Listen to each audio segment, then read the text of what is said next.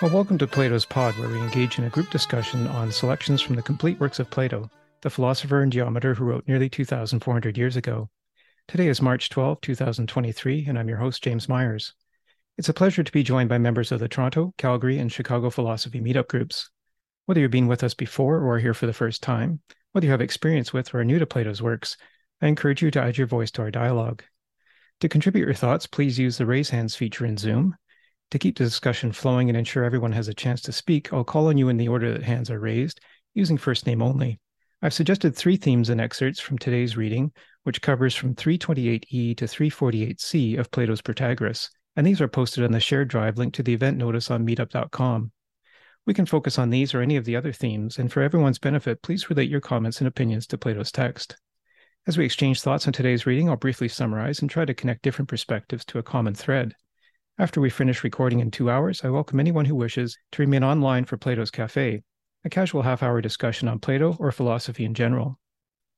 In today's reading of the Protagoras, we'll begin by focusing on the dialogue between Socrates and the sophist, which follows their introductory speeches that we heard two weeks ago. In these speeches, Socrates set out the case that virtue is not teachable, while Protagoras argued that virtue can be taught and that he is qualified to teach it. Neither, however, provided a definition of virtue, and since this is Plato, we won't be surprised when we get to the end of the dialogue in two weeks and discover that virtue remains undefined. In any event, it appears that both Socrates and Protagoras agree on the importance of being a knowledgeable consumer of teaching. The reason for this, according to Protagoras, is that sophists sometimes disguise their skills, and as he stated, the masses, needless to say, perceive nothing but merely sing the tune their leaders announce. Socrates set out his reason at the outset of the dialogue in warning young Hippocrates to understand the limits of both the subject and the teacher's knowledge before entrusting his soul to absorb the teaching. At the outset of today's readings, which I'll try again to present with as much drama as I can, Socrates asks Protagoras whether virtue is one thing or many, to which Protagoras responds that virtue is a thing that is composed of parts which are different from each other but similar in their combination. They proceed to examine the parts that Protagoras says belong to virtue, with Socrates calling out a contradiction of opposites in the words of the sophist. Socrates also highlights a necessity that, to be effective, a teacher must modify his teaching to suit the abilities of the student, brevity being Socrates' requirement as a student, as opposed to the long windedness of Protagoras the teacher. We'll end today with Protagoras' contention that the greatest part of a man's education is to understand the words of poets, which leads to the examination that Socrates and Protagoras subsequently apply to a particular poem by Simonides.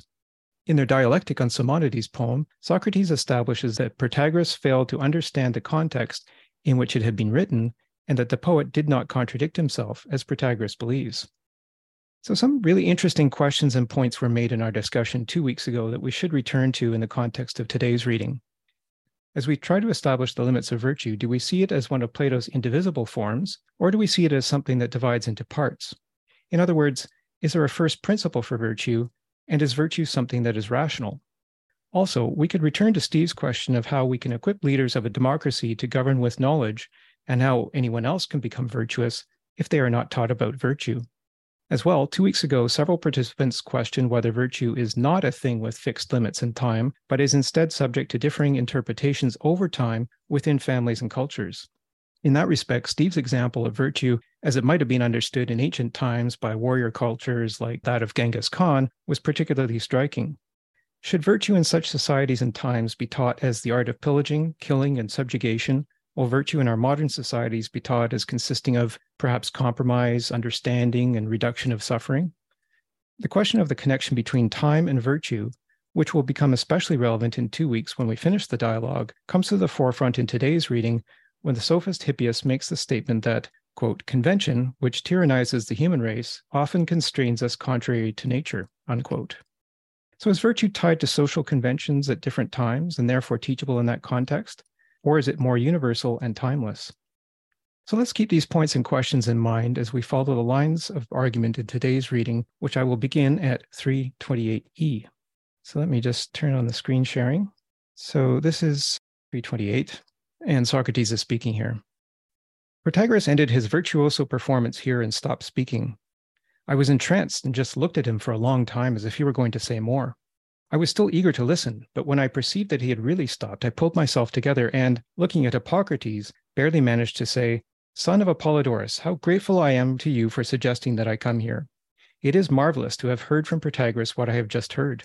Formerly, I used to think that there was no human practice by which the good become good, but now I am persuaded that there is, except for one small obstacle, which Protagoras will explain away, I am sure, since he has explained away so much already. Now, you could hear a speech similar to this from Pericles or some other competent orator if you happened to be present when one of them was speaking on this subject, but try asking one of them something and they will be as unable to answer your question or to ask one of their own as a book would be. Question the least little thing in their speeches, and they will go on like bronze bowls that keep ringing for a long time after they've been struck and prolong the sound indefinitely unless you dampen them. That's how these orators are. Ask them one little question, and, and they're off on another long distance speech. But Protagoras here, while perfectly capable of delivering a beautiful long speech, as we have just seen, is also able to reply briefly when questioned and to put a question and then wait for and accept the answer. Rare accomplishments, these. Now then, Protagoras, I need one little thing, and then we'll have it all. If you'll just answer me this. You say that virtue is teachable, and if there's any human being who can persuade me of this, it's you. But there is one thing that you said that troubles me, and maybe you can satisfy my soul. You said that Zeus sent justice and a sense of shame to the human race. You also said, at many points in your speech, that justice and temperance and piety and all these things were somehow collectively one thing, virtue. Could you go through this again and be more precise? Is virtue a single thing, with justice and temperance and piety its parts, or are the things I have just listed all names for a single entity? This is what still intrigues me. This is an easy question to answer, Socrates, he replied. Virtue is a single entity, and the things you are asking about are its parts. Parts as in the parts of a face, mouth, nose, eyes, and ears, or parts as in the parts of gold, where there is no difference except for size between parts or between the parts and the whole. In the former sense, I would think, Socrates, as the parts of the face are to the whole face. Then tell me this do some people have one part and some another, or do you necessarily have all the parts if you have any one of them? By no means, since many are courageous but unjust, and again, many are just but not wise. Then these are also parts of virtue, wisdom, and courage? Absolutely, and wisdom is the greatest part. Is each of them different from the others? Yes. And does each have its own unique power or function? In the analogy to the parts of the face, the eye is not like the ear, nor is its power or function the same, and this applies to the other parts as well. They are not like each other in power or function or any other way. Is this how it is with the parts of virtue? Are they unlike each other, both in themselves and in their powers or functions? It is not clear to me that this must be the case if our analogy is valid. Yes, it must be the case, Socrates. Then none of the other parts of virtue is like knowledge, or like justice, or like courage, or like temperance, or like piety? Agreed. Come on then, and let's consider what kind of thing each of these is. Here's a good first question Is justice a thing or is it not a thing? I think it is. What about you? I think so too. The next step then. Suppose someone asked us, Protagoras and Socrates, tell me about this thing you just named justice. Is it itself just or unjust? My answer would be that it is just. What would your verdict be? The same as mine or different? The same? Then justice is the sort of thing that is just. That's how I would reply to the questioner. Would you also? Yes. Suppose he questioned us further. Do you also say that there is a thing called piety? We would say we do, right? Right. Do you say that this too is a thing? We would say we do, wouldn't we? That too. Do you say that this thing is by nature impious or pious? Myself, I would be irritated with this question, and I would say, Quiet man, how could anything else be pious if piety itself is not? What about you? Wouldn't you answer in the same way? Absolutely. Suppose he asks us next, then what about what you said a little while ago? Maybe I didn't hear you right. I thought you two said that the parts of virtue are related to each other in such a way that no part resembles any other. I would answer, There's nothing wrong with your hearing, except that I didn't say that. Protagoras here said that in answer to my question. If he were to say then, Is he telling the truth, Protagoras? Are you the one who says that one part of virtue is not like another? Is this dictum yours? How would you answer him? I would have to admit it, Socrates. Well, if we accept that Protagoras, what are we going to say if he asks next, Isn't piety the sort of thing that is just, and isn't justice the sort of thing that is pious? Or is it the sort of thing which is not pious, Is piety the sort of thing to be not just, and therefore unjust, and justice impious? What are we going to say to him? Personally, I would answer both that justice is pious and piety is just. And I would give him the same answer on your behalf, if you would let me, that justice is the same thing as piety, or very similar, and most emphatically that justice is the same kind of thing as piety, and piety as justice. What do you think? Will you veto this answer, or are you in agreement with it? It's not so absolutely clear a case to me, Socrates, as to make me grant that justice is pious and piety is just. Don't do that to me. It's not this if you want or if you agree business I want to test. It's you and me I want to put on the line. And I think the argument will be tested best if we take the if out. Well, all right. Justice does have some resemblance to piety. Anything at all resembles any other thing in some way. There's a certain way in which white resembles black and hard soft, and so on for all the polar opposites. And the things we were just talking about as having different powers or functions and not being the same kinds of things, the parts of the face, these resemble each other in a certain way, and they are like each other. So by this method, you could prove, if you wanted to, that these things too are all like each other. But it's not right to call things similar because they resemble each other in some way, however slight, or to call them dissimilar because there is some slight point of dissimilarity. I was taken aback and said to him, Do you consider the relationship between justice and piety really only one of some slight similarity? So that was the rather long reading that starts today's session. And um, there's a, a, few points that Socrates raises in there, uh, uh, that both Socrates and Protagoras raise in there. And are there any responses on it? In particular, the question whether virtue is one thing or a combination of parts. And Socrates here is saying, well, if it's a combination of parts, then how do each of the parts relate to each other? Are they different or, or are they the same? That's why he's talking about, you know, is justice the same thing as piety or is justice one thing unto itself? And, you know, is this a problem that we get into in terms of measuring virtue?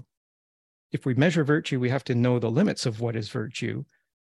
And here Protagoras is saying virtue is something that consists of multiple things. So we have to then know the limits of each of those things courage, piety, justice. We would have to know the limits of each of those things and then put them together uh, as one thing called virtue. And somehow in this combination, we would get the thing that we call virtue as a combination of individual things. So virtue is, is in Protagoras' view, uh, some sort of a compound where in Socrates' view, I think he's he's questioning that. So what do we think about that idea? Is virtue one thing or is it multiple things? So it really goes to the question of how it's taught then, doesn't it? If it's one thing or multiple things. If it's multiple things, then maybe it could be taught in each of its components. There could be a session on justice, there could be a session on courage, and then you could put all of those different teachings together and then say that all of those things combine to justice. And I guess you'd then have to say, what is it that causes them to combine as justice? We'll start with Cody and then Nuria. Yeah, uh, there's, there's an S on that as well, Cody's. Okay. Uh, so just just like a like a, a thought to, to see the same thing. Now let's work on facts. We know for a fact, right? A single wave was produced and is a single wave, eh, a single entity, right? But yet a wave is a set of seven. There's a, there's a seven waves in a set, right? And yet the whole set is part of the ocean. So is it is is one wave one wave? Is one wave part of a set, or is one wave part you know the ocean? So to me, it's all part of the same wet stuff. It's it's just regardless of what it looks like or what it resembles. It might resemble every other wave, but I guarantee, like a fingerprint, every single wave on this planet that's ever rolled across any kind of borough of water is unique in like sound, dimensions. Every aspect of that wave is unique as a fingerprint. And yet there's billions and billions of waves all rolling across regardless of wet stuff. But they're all individual, but they're all part of the same set or sets, and they're all part of the same wet stuff mm. which when you think of the water, all water's connected somewhere, right? Every piece of water on the land or on mountains, in the ocean, seas, rivers, ditches, it's all connected somehow. So mm. I'm just kind of like wondering about that. Mm-hmm. That's an interesting analogy and way of, of looking at it. Uh, and so maybe if I understand your point, it's uh, you're comparing virtue to some sort of an ocean that's combined of these different waves or or points. And that's an interesting uh, analogy. I think that's something that we should consider is so if virtue is an ocean in that analogy then do we know the limits of the ocean? Do we know the causes of the ocean and how would it be taught i guess uh, you know to bring it back to the question uh, of this dialogue which is whether virtue is teachable. So it's it's an interesting analogy to think of and i like that comparison something definitely to think about. So thank you. We'll go to nuria and then eva. Well, I think this problem has several layers of complexity, starting with we haven't defined what is virtue. The other day we were thinking if virtue changes with time, changes with where you are, so that will also probably change the components. Here we are giving an answer based on what they understood as virtue that isn't defined and the components that they think that are virtue. But I have been thinking about this and maybe I'm biased because I like writing and since I like writing, I like using very specific words. For me, one word can be a synonym, but not exactly the same because they give a different idea, different feeling. So we consider them differently. And those things, I think, affect how we think about things so um, I have been trying to think how all of the parts, I think Virtue has different parts, but I agree they can be seen as similar and related. Like, for example, because we consider something isn't just, we might use the courage to act on it and to solve something that is wrong in our view especially I have been thinking about the position of wisdom in all this because they say that it's the most important virtue of all. And I have been thinking about how they say the conclusion later of Plato is that all of the parts of virtue, they argue it's wisdom in the end. Uh, but I have been thinking if someone, for example, can lack wisdom in a way, for example, betting a lot of money and losing, you wouldn't say that person is wise, but maybe they are also very just, very courageous. Losing one part of virtue, does it mean that you no longer have virtue? And if we take as correct the promise that wisdom is the most important one, then what does it mean that you lose it? On the other hand, for example, you could be wise but unjust because that unjust act is benefiting you. But is it still virtuous if it's unjust? What if they have told you that this type of injustice isn't necessarily wrong because you are not creating a big damage, but it isn't just, but it's benefiting you. So I think there are several points of view depending on how do you consider those things what is virtue and all. So i haven't really come to an answer. I only came to have way more questions well and, and, the question you asked were were really good questions. I i like the the way you put that. You know if you lose one part of virtue you know so if there is the if there are these differences between the different parts and you lose one part but you exercise another part are you still being virtuous say virtue consists of five parts and you only display three parts, are you virtuous? Or if you only display two parts and three parts, you're not virtuous. Um, you know, that's it's an interesting idea actually. If do you have to exercise all of them in combination to be virtuous? I'm not sure actually that Protagoras is going to answer that question, but it's something that we can think of, especially in the last section in two weeks that we when we cover that uh, and especially because you used in your um, example courage versus justice, because courage is something that Socrates picks up on particularly because somebody can be courageous, but unwise, unjust, and all of the other things. And so uh, maybe courage is something that we need to be particularly cautious of uh, if we consider it to be a part, a distinct part of, of virtue.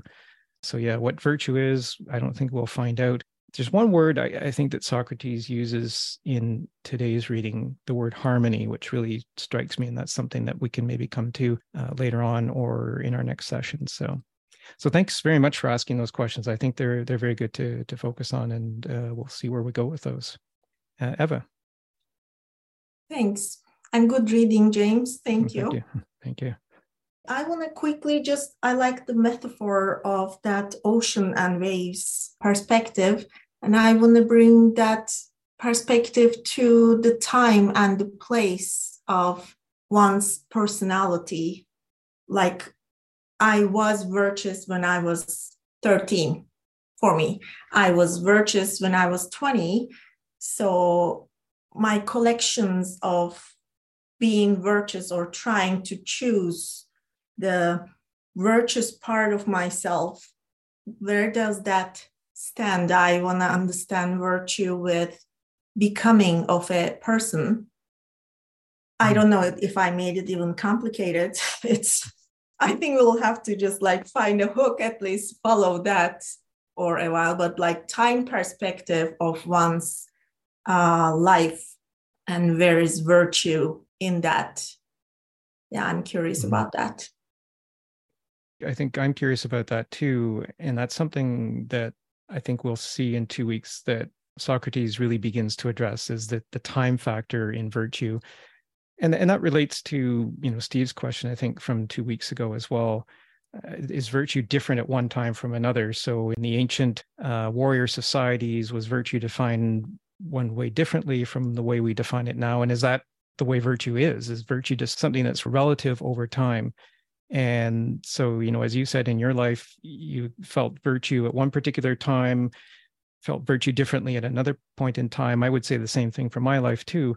You know, as we learn, maybe we continue to redefine virtue or to refine the definition of virtue. And so maybe it's not something that can be defined at any one specific time. Uh, and that's that's a point I think that's that's kind of key. It'll be very key, I think, to the conclusion in two weeks. So I'm glad you raised it. Thank you for that and we'll uh, go to Adam. This this reading, uh, whole, whole reading left me very frustrated with um, with Socrates because he's setting up virtue in a binary way. It's either the same or it's wholly separate, and it sort of reminds me of like the history of math of like when they finally realized there were irrational numbers that not all numbers could be whole and that bothered them a lot to conceive of that. So Socrates doesn't offer any third option or fourth or fifth. He doesn't offer that maybe virtues are um, have other a definition of one virtue has other virtues within it, but but in gradations like proximity. Some some of the other virtues are closer than others. Um, he's either saying no, it's either exactly the same as another virtue, or it's the same, or, or, or it's the opposite of other virtues. And and this problem, he brings up this problem later when he when he talks. Okay, the, well then what's what is the opposite uh, of virtues? And it, it's a theme of the same of the same problem. So I, I was really frustrated that he controlled the frame, but only gave two options. And I don't know if anyone else felt that way. Thanks, and that's a, an interesting perspective. Actually, the uh, I hadn't thought about that kind of binary concept, and so I guess maybe in the binary is it is a problem that Socrates has asked whether virtue is one thing or many things, and that it could be instead of either one thing or many things, it could be a third thing. Is is that the is that the point? Um, no, he, he I mean he he seems to be saying like okay if it's um he he compared it to gold. Every atom of gold is the same, but they just make up the whole body of of gold. And so I, I think he's saying that like, is courage the same as love? Is is love the same as um, whatever the you know the whole list of virtues? And he's like, well, no, you know they're they're separate. They're you know there's like an eye, one's like a nose, one's like a mouth. So he's like, okay, so we agree they're separate. But then he goes in and he takes advantage of of that separateness argument position by finding similarities, right? But that's dishonest because, or I felt it was dishonest because what if they they are separate, but what if uh, each virtue, some virtues are closer to other virtue, the definition of other virtues than others. So, like uh, the definition of courage might encapsulate two or three other virtues, but not all virtues so that he can play a game where he's like, well, aren't these two virtues the same? but then these two virtues are not. So therefore, haven't I caught you, you know, in, in a trap where you're saying they're the same, virtues are not the same, but virtues are the same. You know, he's he's playing a he's playing a game. Well, I feel like he's play, playing a game by not offering a third option of the relationship between virtues. I'm sorry that's long-winded, um, but yeah, but yeah. I, th- I think it, and I think it, it helps. Um, so if I understand correctly, it's uh, a question of how closely related are each of the individual parts of virtue. Socrates isn't really dealing with the proximity of that relationship. He's just, yeah. So he's just saying that each part is different from the other. There's something that differentiates each part, and yet they're all part of a whole, which is what Protagoras is saying. But Socrates is calling out the differences, but not saying where these differences might tie together. I think that's a, a good point, actually. Can you have a whole thing called virtue that contains within itself differences, but the differences are perhaps somehow controlled that they don't escape that whole thing, which is called virtue, uh, but they allow for some range in the exercise of virtue. Yeah. Okay. That's a great question. Is, so is virtue a range? I like that. Yeah, Let, us explore that. I, I, I, hadn't thought about that, but I, I, like the way that you put that. So so thank you, Steve. Your thoughts? I like Adam have some uh, difficulties with this uh, dialogue, but it's a little different for me. It just left left me flat. I don't uh, I don't get the import of what uh, what they're going through in the discussion, and a lot of it does seem like you know Socrates is the uh, young young guy just trying to show off his uh, debating skills against the old sophist master. So a lot of this back and forth is more just showing off their you know debate skills or a contest of skills, which doesn't really give us any philosophical insights. And the whole idea of you know the whole topic, the mereological looking at whether it's wholes or parts, you know, we're evaluating the difference. I don't, I just don't get a lot of uh, value out of that discussion. You know, is it is it a whole or is it a part? Protagoras changes his view at the end, and Socrates changes his. So it's like just it's just like a just an exercise and going out and show, and the crowd is you know at one point the crowd gets really engaged and is applauding and that. So it's like that's like this is a performance, which is, you know, fine. That's great. And it's, you know, good for reading and dialogue and all that. But philosophically, it doesn't really, you know, strike any chords. I mean, at one point, they talked about that Zeus sent down to humans justice and a sense of shame.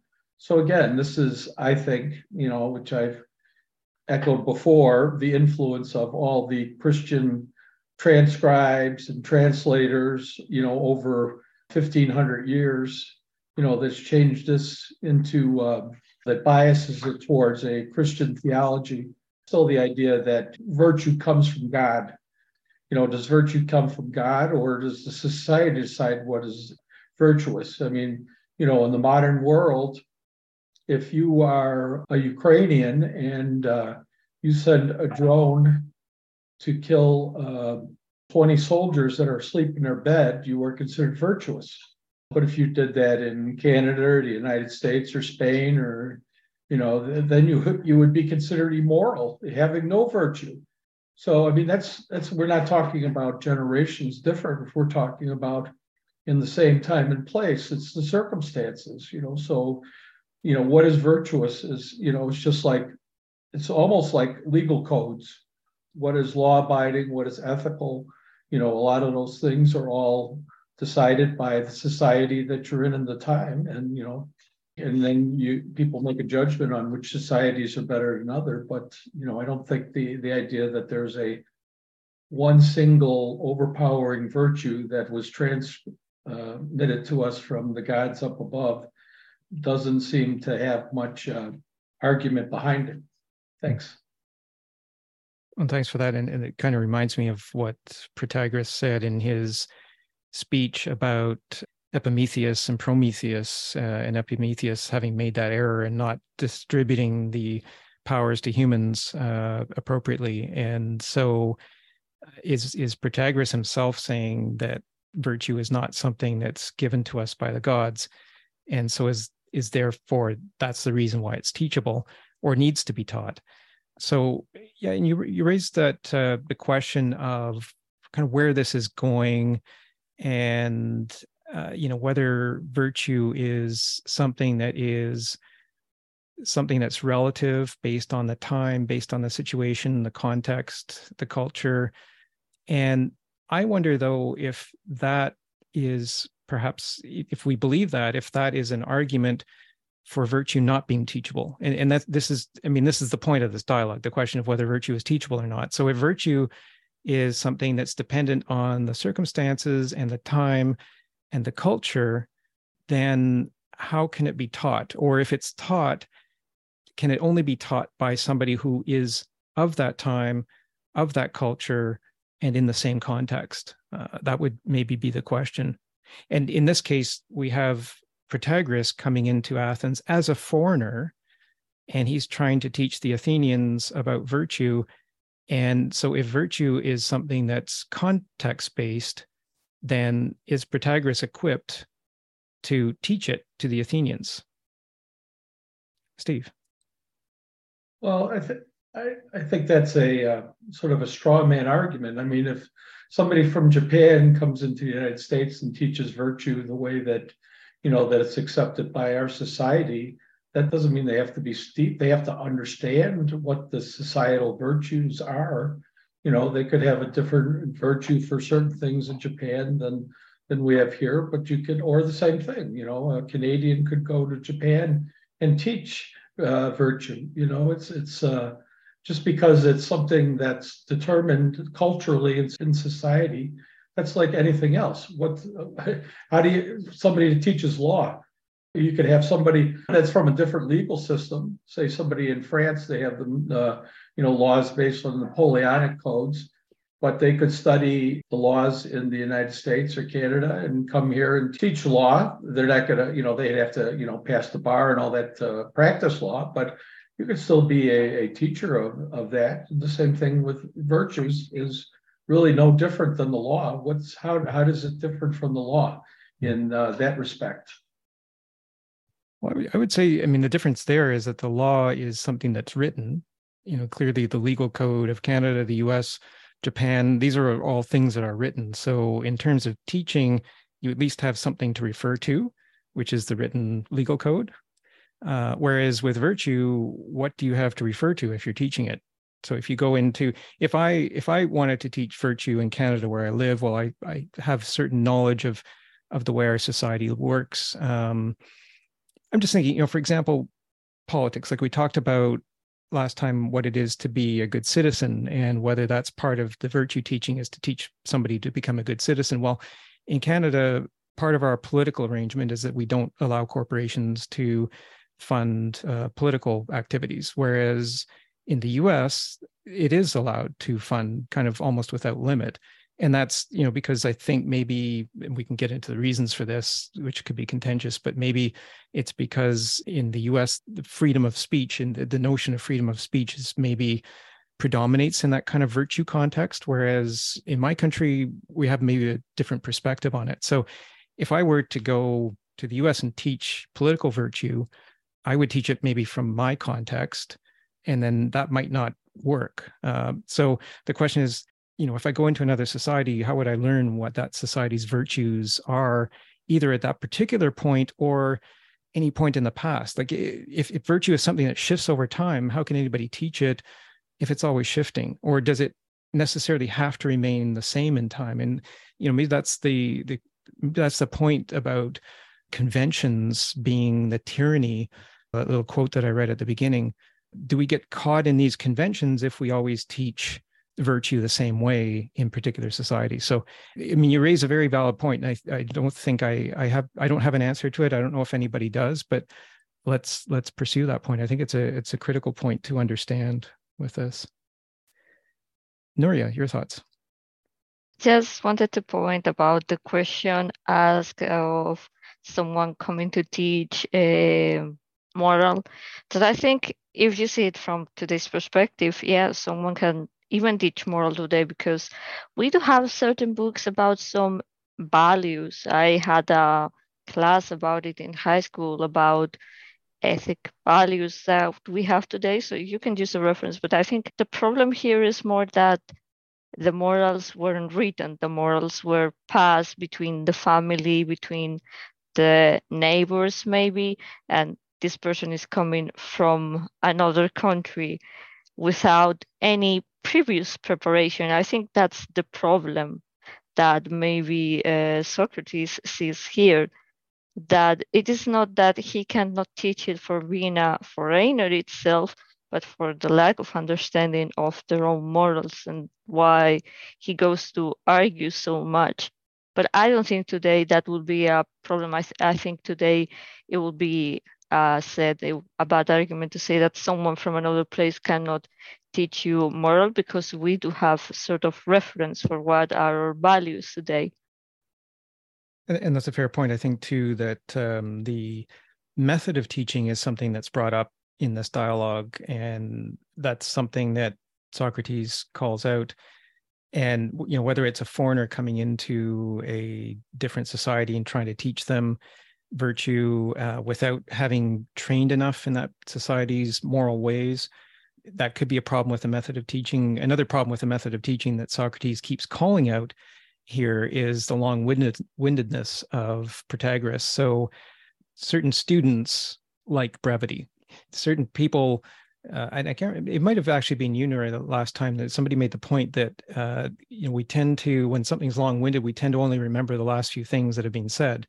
So some students may work better like that, and some teachers may be long-winded and put all of the important things at the end some students may work better with brevity. And so I think I think maybe Socrates in his continual prodding for Protagoras to be brief is maybe making a point about a method of teaching. So not only do we have a question of how the teacher learns about the virtue of a particular society at a particular time, but we also have a question about how the teacher delivers that teaching. So I think there's a few good points there to to be thought about.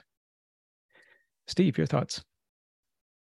Just brief counterpoint to just remembering the last thing you said. So I think that it's, it's Socrates. I, I read it as he's just trying to get Protagoras to uh, to talk in in form of dialogue that he's best at. Protagoras knows that that's what Socrates' game is, and he's trying to resist him. So it's not for Socrates being all altruistic and trying to do it for the, the good of the student he's doing it because obviously this is the format that we hear Socrates use all the time. Protagoras is definitely considered one of the brightest people of that era. Uh, a lot of his writings were lost, but you know he's he's was considered to be a very uh, important scholar of that time period. So I, you know, I think it's just a, a debating uh, methodology, and that Socrates has to, you know, threaten to leave and stop his feet, and uh, eventually the crowd and everybody gets Protagoras to give in, so that Socrates, you know, has his chance to use his uh, style of uh, of debate that he's the best at. Mm-hmm. Thanks. Mm-hmm. Yeah, and uh, certainly when the other sophists in attendance get involved and they try to broker some sort of understanding between this kind of game playing that goes on between Socrates and Protagoras in terms of the method of delivering the knowledge. It's also interesting to witness the different approaches of the different sophists in attendance. You know, Prodicus has one way of trying to mediate this impasse about brevity, and uh, you know others have different ways, like Alcibiades, and so it it is interesting to witness just these different approaches, and maybe in sh- in showcasing those different approaches as well as this maybe game playing between Socrates and Protagoras in terms of the best method. Like Socrates has a particular way of teaching which is to annoy people by asking all sorts of questions and leading them to think that he knows or eh, asking questions that people think that he knows the answer and he's just playing with them um, that's maybe Socrates' way of teaching, whereas Protagoras has a different way of teaching. And then we find out that these other sophists and attendants have different approaches as well. So maybe the lesson here is that perspective, individual perspective, is very important. And therefore, in virtue,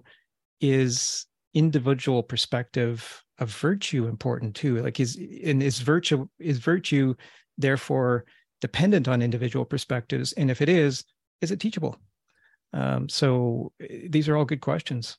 All good questions. Adam, your thoughts? Uh, I just wanted to uh, confirm that I got a similar reading with with Steve that Socrates was being like a, a, prosecutor in a court case. And I don't know if anyone has ever watched or had a habit of watching court cases, or or maybe the the scene from A Few Good Men where uh, the the defense tries to lead the general into, you know, making a um, a mistake so that he can trap him and you know win his case. Or even when you watch sometimes dishonest interview techniques where the interviewer in the media is trying to trap the uh, the person uh, with leading you know uh, things. So socrates I, i'm with I, I understand and I identify with what Steve is saying that Socrates is, seems like he's angling for uh, prosecutorial advantage, mm. controlling uh, and and and trying to corner him.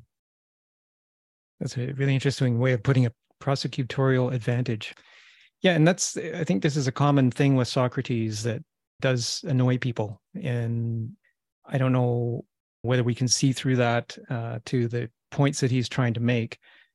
Maybe on the other hand, Protagoras is the sophist who has claimed, and we saw this in the Theaetetus, who has claimed that man is a measure of things. So he has claimed something rather bold that that man has the absolute ability to measure things. And so here Protagoras has said that virtue is a composite of parts. And so Socrates is going to lead him to say, well, how do we measure the limits of those parts? And so it's a fair question to put to Protagoras. And if we're going to teach anything, we should know the limits of what we're teaching.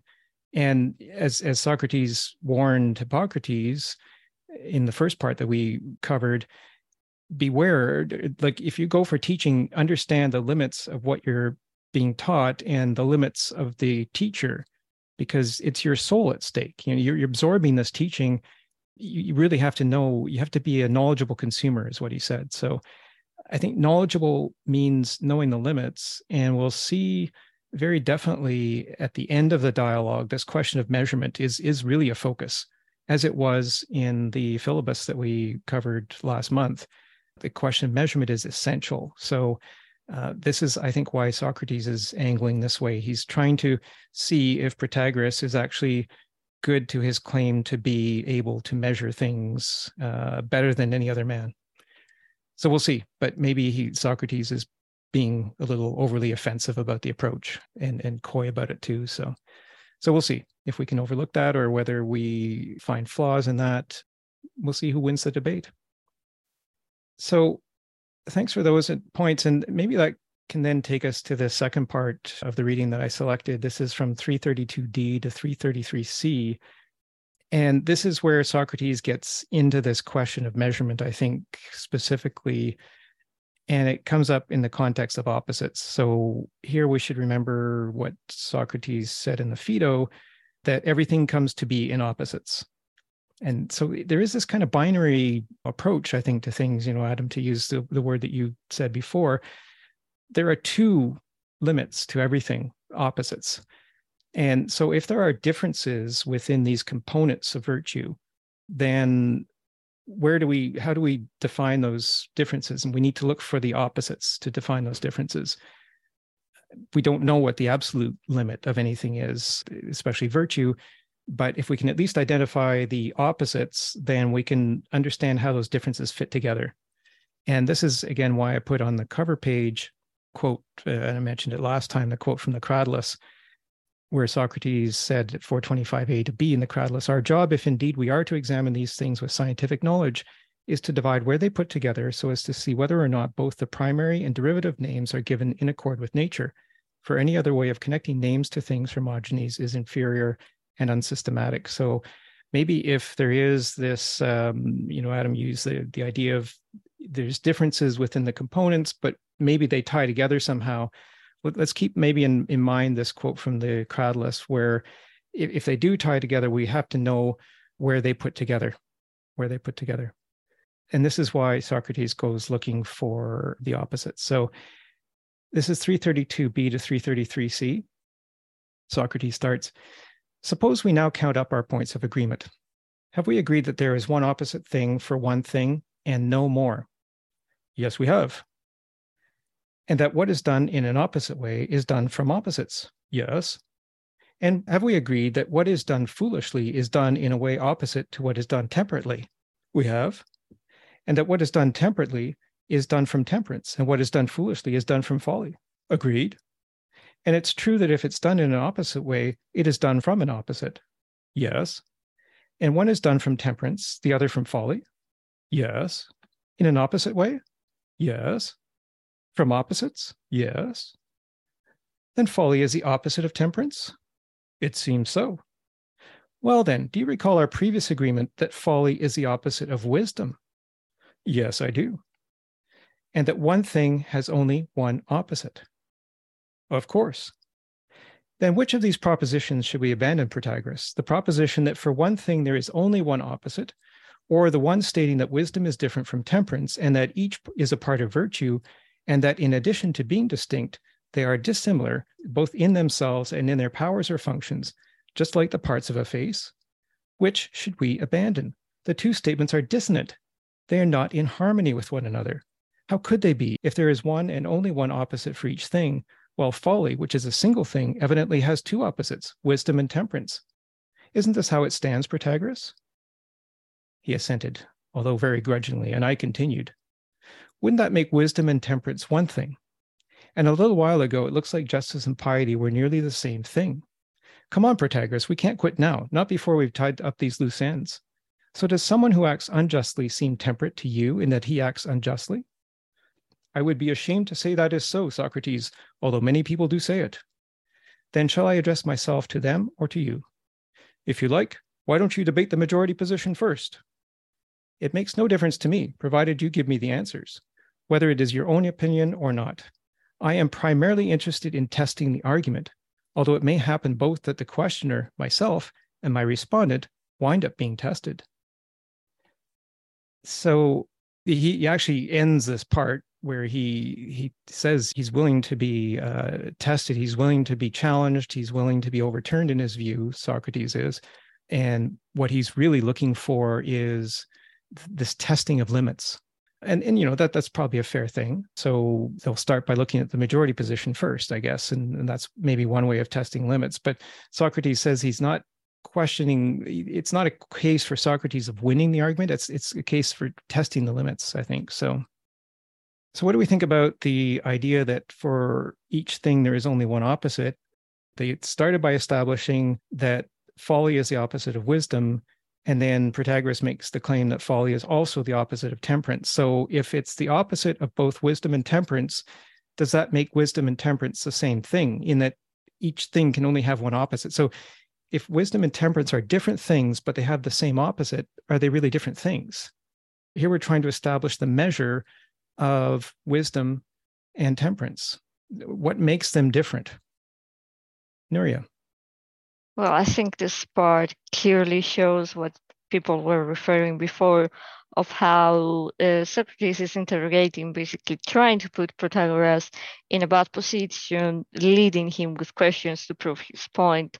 But I think that Protagoras commits uh, fails when he accepts that there is just one opposite thing because we have synonyms and we have I don't remember long enough for the opposite, but we have various words to refer to the same thing. So we can also say that what is done foolishly is done stupidly, unwisely.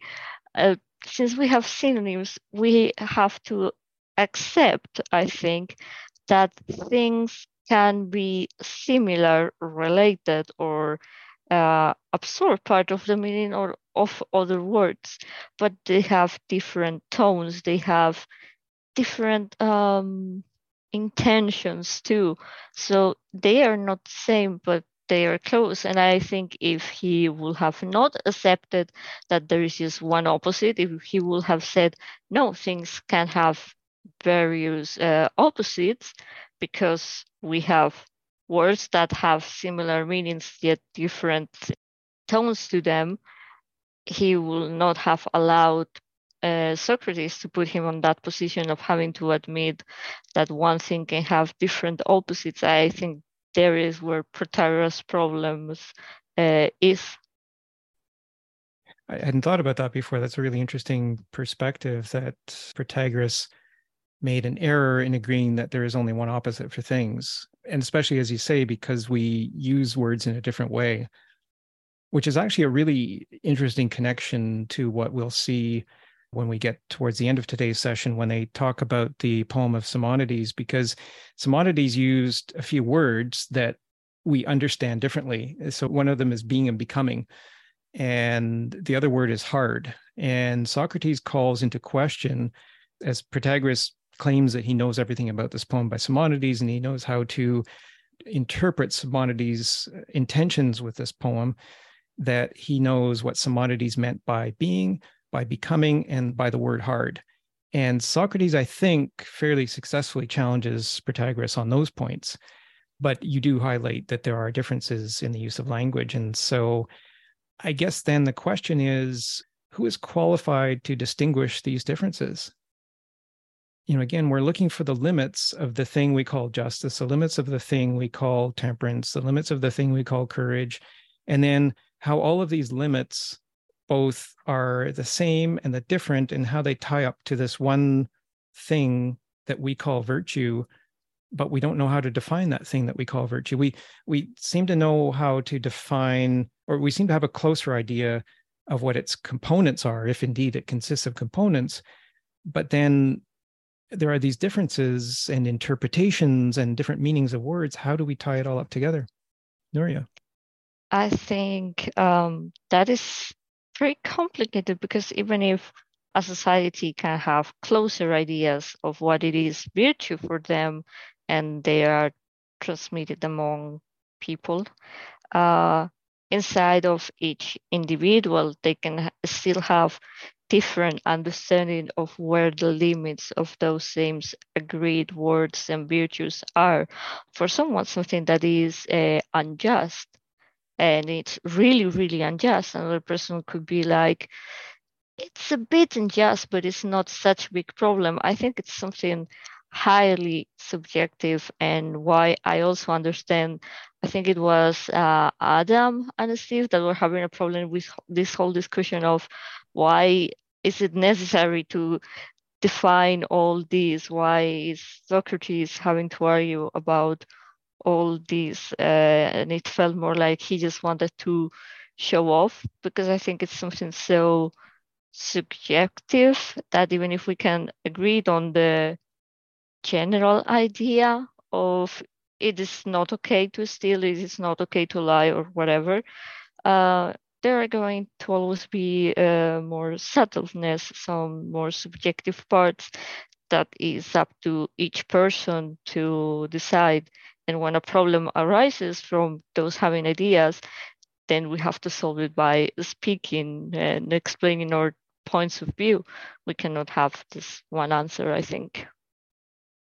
And that maybe is a question of um, that process of dialectic that Socrates is trying to get them to engage in, which is this uh, back and forth in speaking to distinguish what the differences are and to find some maybe some common ground and a first principle which i understand i mean the way i understand dialectic is that it's looking for the first principle. So if there are these differences in interpretation and this high degree of subjectivity as you said then who is qualified to be a teacher of this? And who is qualified to teach the teacher and who is qualified to teach the teachers of the teachers.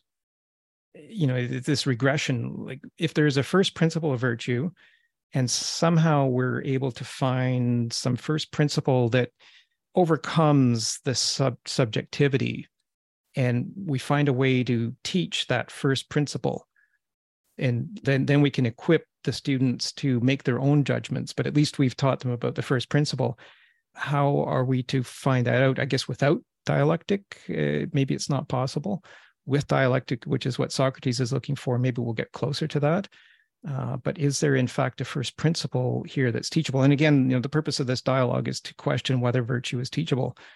So, you know, maybe we have something that's subjective and something subjective.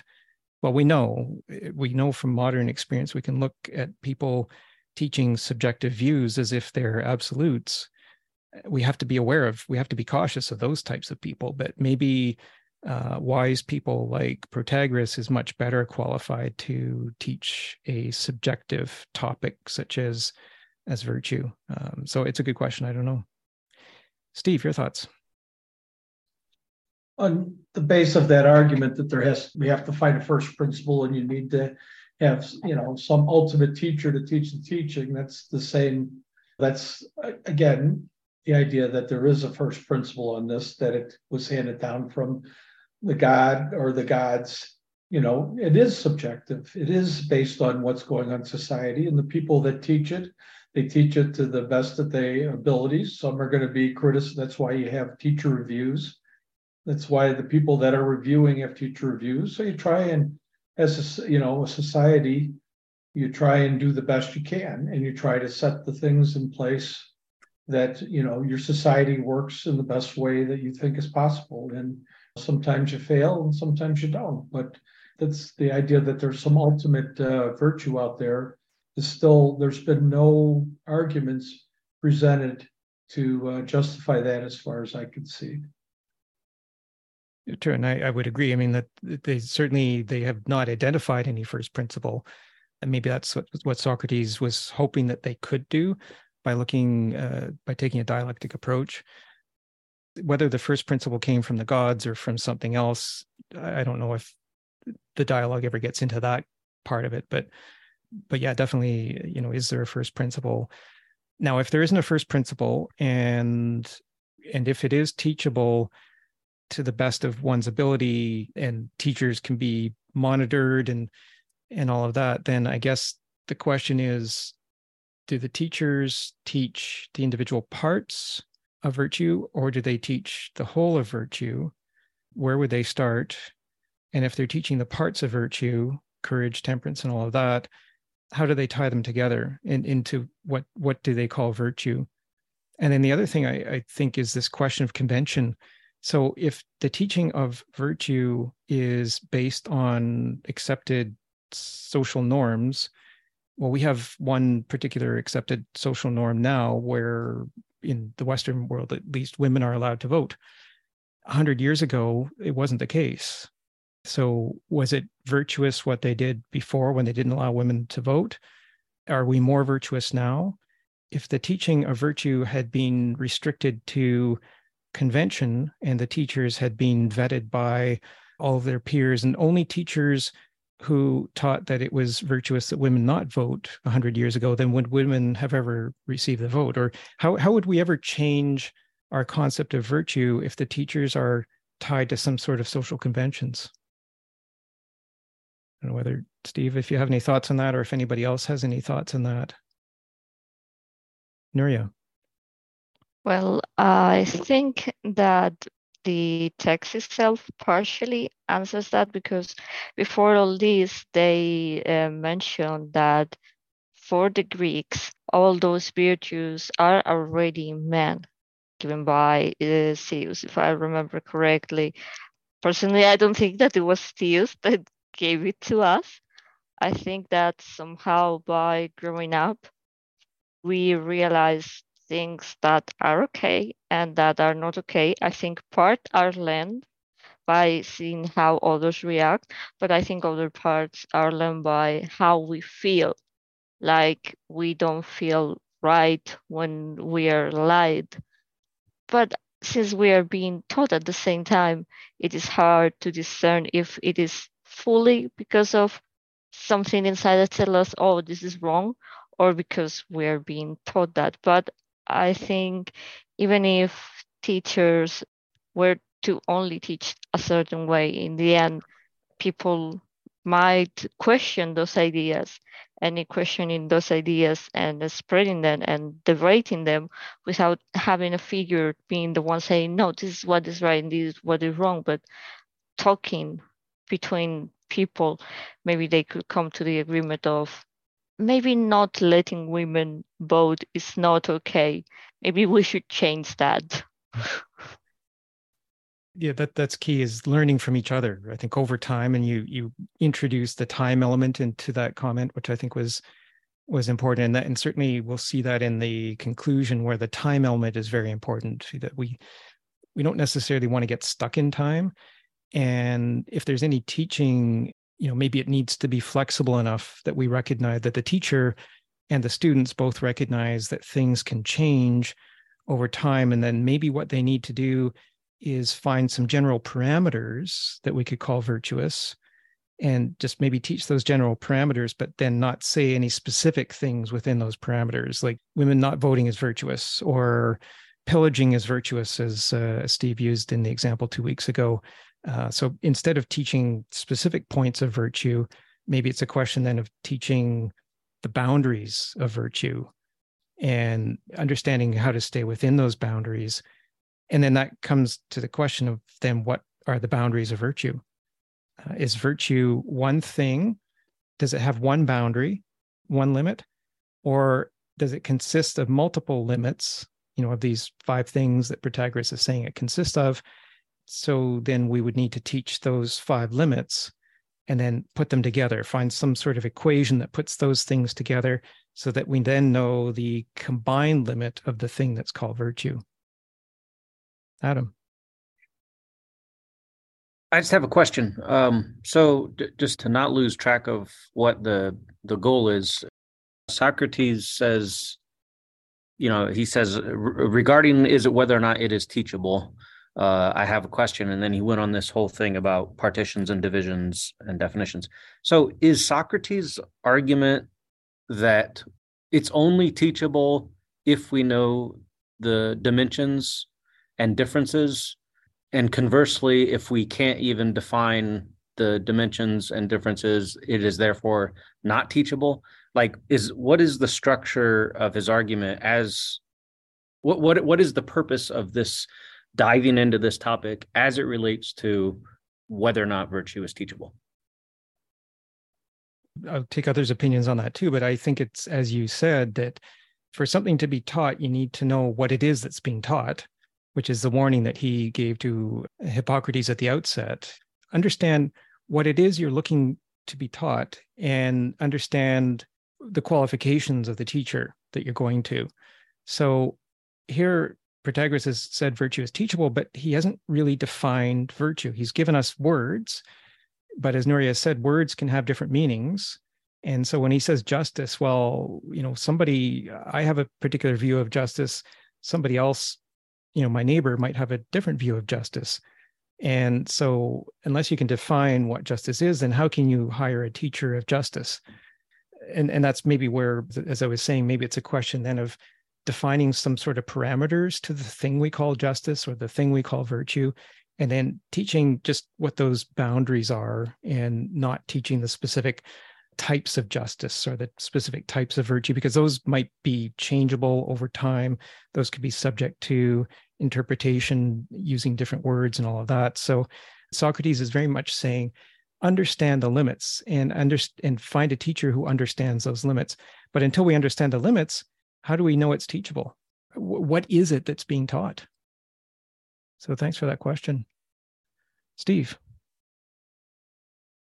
going back to Adam's original problem with the dialogue, I still it does not seem that you know what we're discussing is going to bring us any closer to any philosophical understanding of you know anything per se. I don't want I don't want to be that broad. It just seems to be not a very rich topic. The people in this dialogue historically, what that would be considered virtuous when they're teaching if you're saying that they're going to teach what virtue is and the limits of it. But you have to realize these are a society where the democracy, where the only people that could vote are men, property holders, that uh, women had no rights. The parents could do whatever they liked with their children. There was slavery. Teachers would take on young boys as their lovers, and this was their methodology of teaching them. So it's like this whole society, you know, how could they tell us what is a virtue? What is virtue? What's the limits of virtue? It's a totally different time and place. And I don't see what they're teaching us about virtue or about the investigation of virtue. Is it's virtue would be like any other topic Canadian history, American history, world history. My world history teacher, how do I know he's a good world history teacher? Does he really, did he really study when he was in college or was he out, you know, partying all the time? How does he know that about anything? That's about, it's the same, virtue would be the same as, as any other topic and say it's a, a rhetorical skills, it's the same thing. Yeah, yeah, you should be a good consumer. Yeah, you should do your research and try and find out, you know, if the college you're going to does a good job, how do many people graduate and things like that. But putting virtue in a category or class higher above everything else, I just don't get the value in examining it uh, to that degree. Thanks. Thanks for putting that in perspective. You know, in terms of the time, you know, certainly their concept of virtue 2,400 years ago is different from our concept of virtue now. And so, yeah, you'd say, well, what what do we have to learn from their approach to virtue?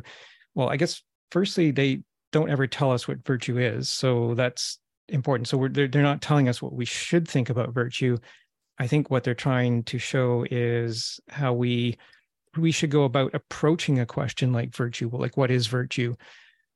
As to the relevance of it, I think the world now is at a point where we are questioning each other's virtues quite heavily. And I think that's leading to some very significant dissonance in societies.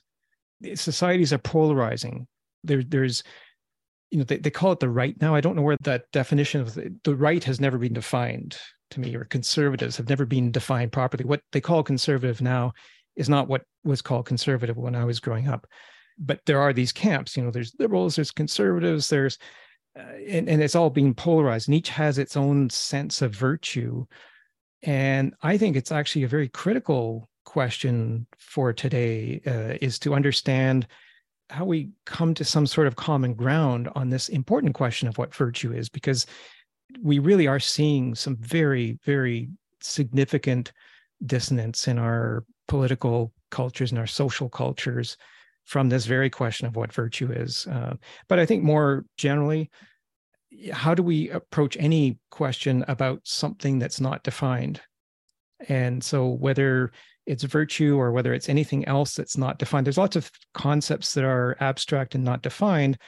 And so, maybe we're learning through this process how we can at least think about the limits of those undefined things or the, the boundaries of those undefined things. And we can also think about the dialectical process, which we're undergoing now with each other. You raise points, we discuss them, we see if we can come to some common ground.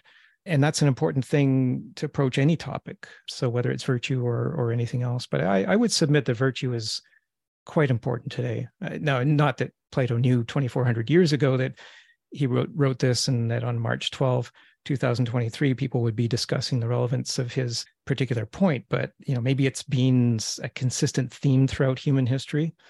And maybe that's why he picked the question of virtue not just for this dialogue but also for the meno.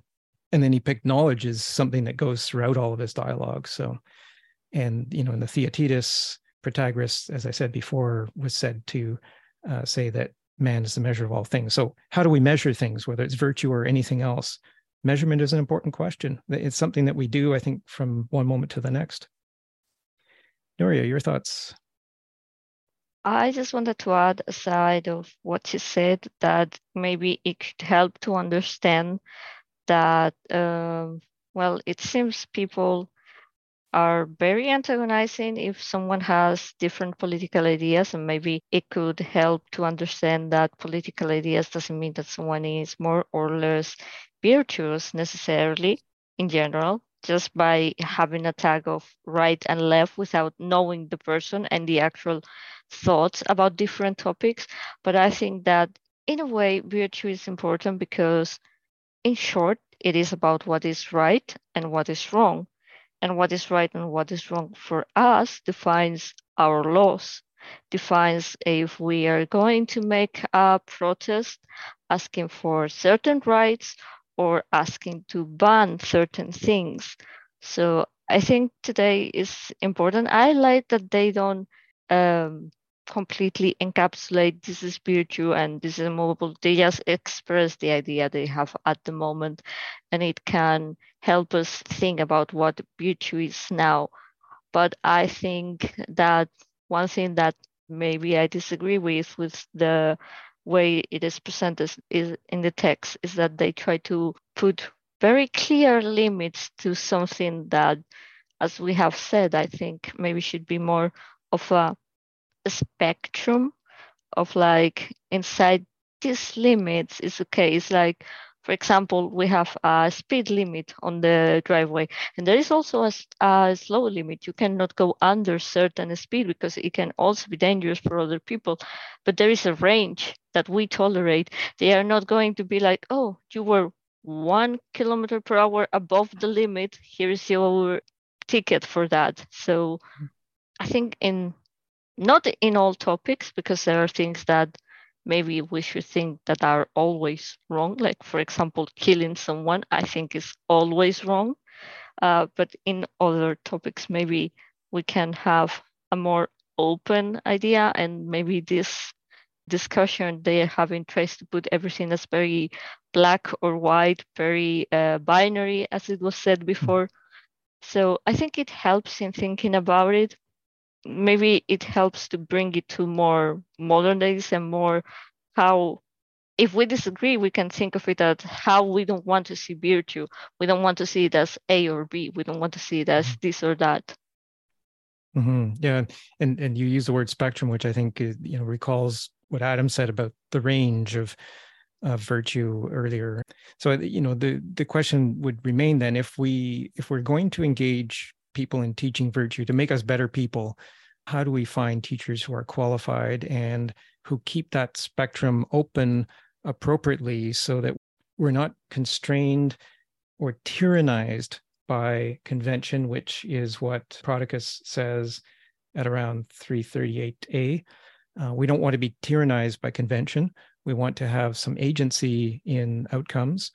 So how do we find the teachers who are going to allow us to maintain a reasonable spectrum for virtue. I, I like the idea of a spectrum for virtue. I, I, I, think maybe it's not one thing. And, and maybe, as I said in the introduction or, or close to the beginning, that Socrates used the word harmony and he also then used the word dissonance. And maybe it's a question of finding some sort of harmony. So as we're maybe not disagreeing with each other, but seeing things from a different perspective. How do we harmonize what we're talking about right now, whether it's virtue or anything else? And then how do we find a teacher who can then help us to harmonize that? So, yeah, thanks. Thanks for that uh, perspective. I think it was very helpful.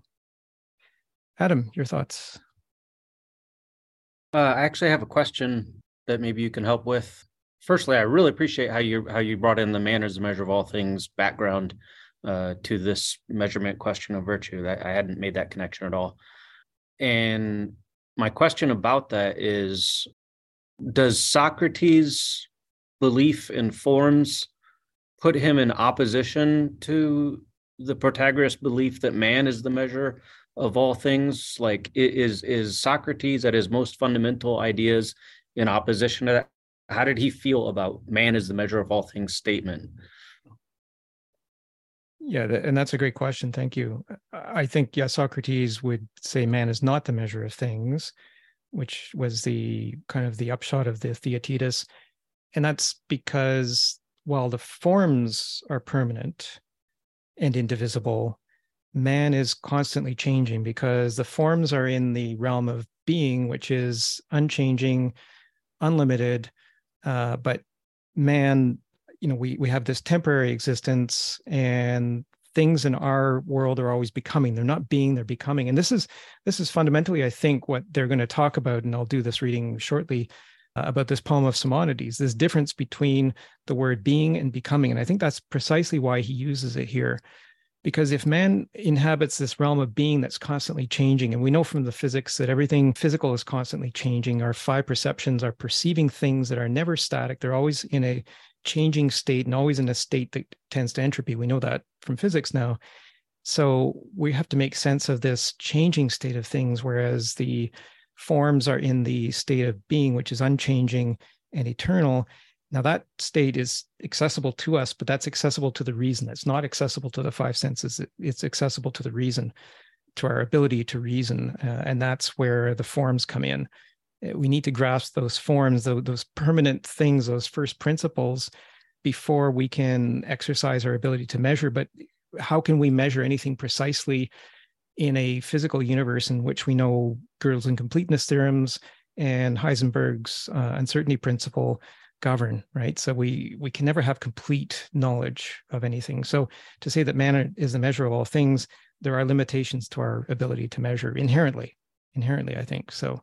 And maybe that's not a bad thing, because if if any one of us had the absolute ability to measure anything perfectly, that person would be like a god. We don't want that to happen. I think we want to continue to be able to expand our limits, right? So, um, yeah. Uh, well, thank you for the question. You know, that was a question. The, the question of whether uh, virtue as a form was a question that came up in our first session, and I think we need to deal with that question by the time we conclude this dialogue. So, is virtue a form? Is virtue a timeless thing? Is virtue something that the gods designed? and that we're meant to discover or is virtue something that we are meant to work out and harmonize on our, on our own maybe. So, great question. Thank you. Eva, your thoughts, and then uh, Jose. Thank you. I like the question Is everyone looking for a virtue? I, I never thought of that before. I think my answer would be mm, I don't think everyone, every person is looking for virtue at all stages of their lives. Will everyone gain a virtue? Yeah, some kind. I think Hitler had virtue of his kind, so everyone has some kind of virtue. And I think it is less number of people who are actually looking for virtue. If you're looking for virtue, it means you are investing in that. If you invest yourself and dedicate yourself to a Buddhist temple, you do things accordingly, you plan things. And I think that's less number of people. More people, including teachers or educators or parents, they don't even realize that they are forming some kind of virtue for their own selves and for their students or their households. I think intention and virtuous intelligence is pretty low. And I just realized that today. Thank you. Yeah, I really like the way you brought that into, you know, the, the question of is everyone looking for virtue? And, uh, you know, reminds me of the example that you mentioned last time of the parents who want you to coach their children to be something that the parents want, which, you know, that's the virtue of the parents, but is that actually virtuous for the child? Uh, so we had that discussion last time. So I think your question about is everyone looking for virtue maybe ties to what Nuria just said in terms of uh, you know the, this distinction between right and wrong, and maybe it's actually a question, and we'll see this I think in the conclusion of the dialogue where uh, the statement is made that we are all looking for the good. We're looking for something that we think is good. We want to avoid the bad. Nobody de- deliberately goes out and wants bad results. Now, you know, that's different the way they judge things. You mentioned Hitler, obviously, he thought he was doing good, but of course, pretty universally concluded that what he was doing was monstrously bad, but he thought it was good. So maybe we are all driven somehow to look for the good. And then it's a question of what the good is. And if I look for something that's good for me, is it good for you? And if it's not good for you and I'm doing, uh, I'm hurting you, and then I should rethink what's good, right? It's not just good for me, but it there's has to be this harmony of good and bad because what I do has outcomes that affect other people, and what you do has outcomes that affect other people. So, uh, because we live in this society and we're trying to learn how to live together, uh, we need to understand the distinction between good and bad if, if we're being driven to find the good. Maybe that's a different way of looking at it. So we're not looking for virtue, but we're looking for the good. So thank you for that question. Jose, your views. I just wanted to to express my my uh, my understanding, some understanding, and we can we, we can debate that. Like first of all, I I think my understanding is that the Protagoras, the dialogue is uh, is an early dialogue of uh, Plato. So uh, in the early dialogues, my understanding is that the views in these dialogues are the views of Socrates. In the later dialogues, they are the views of Plato, but in the first dialogue is the views of Socrates. And Socrates, he, he didn't have, I think he didn't have this vision of the forms those days.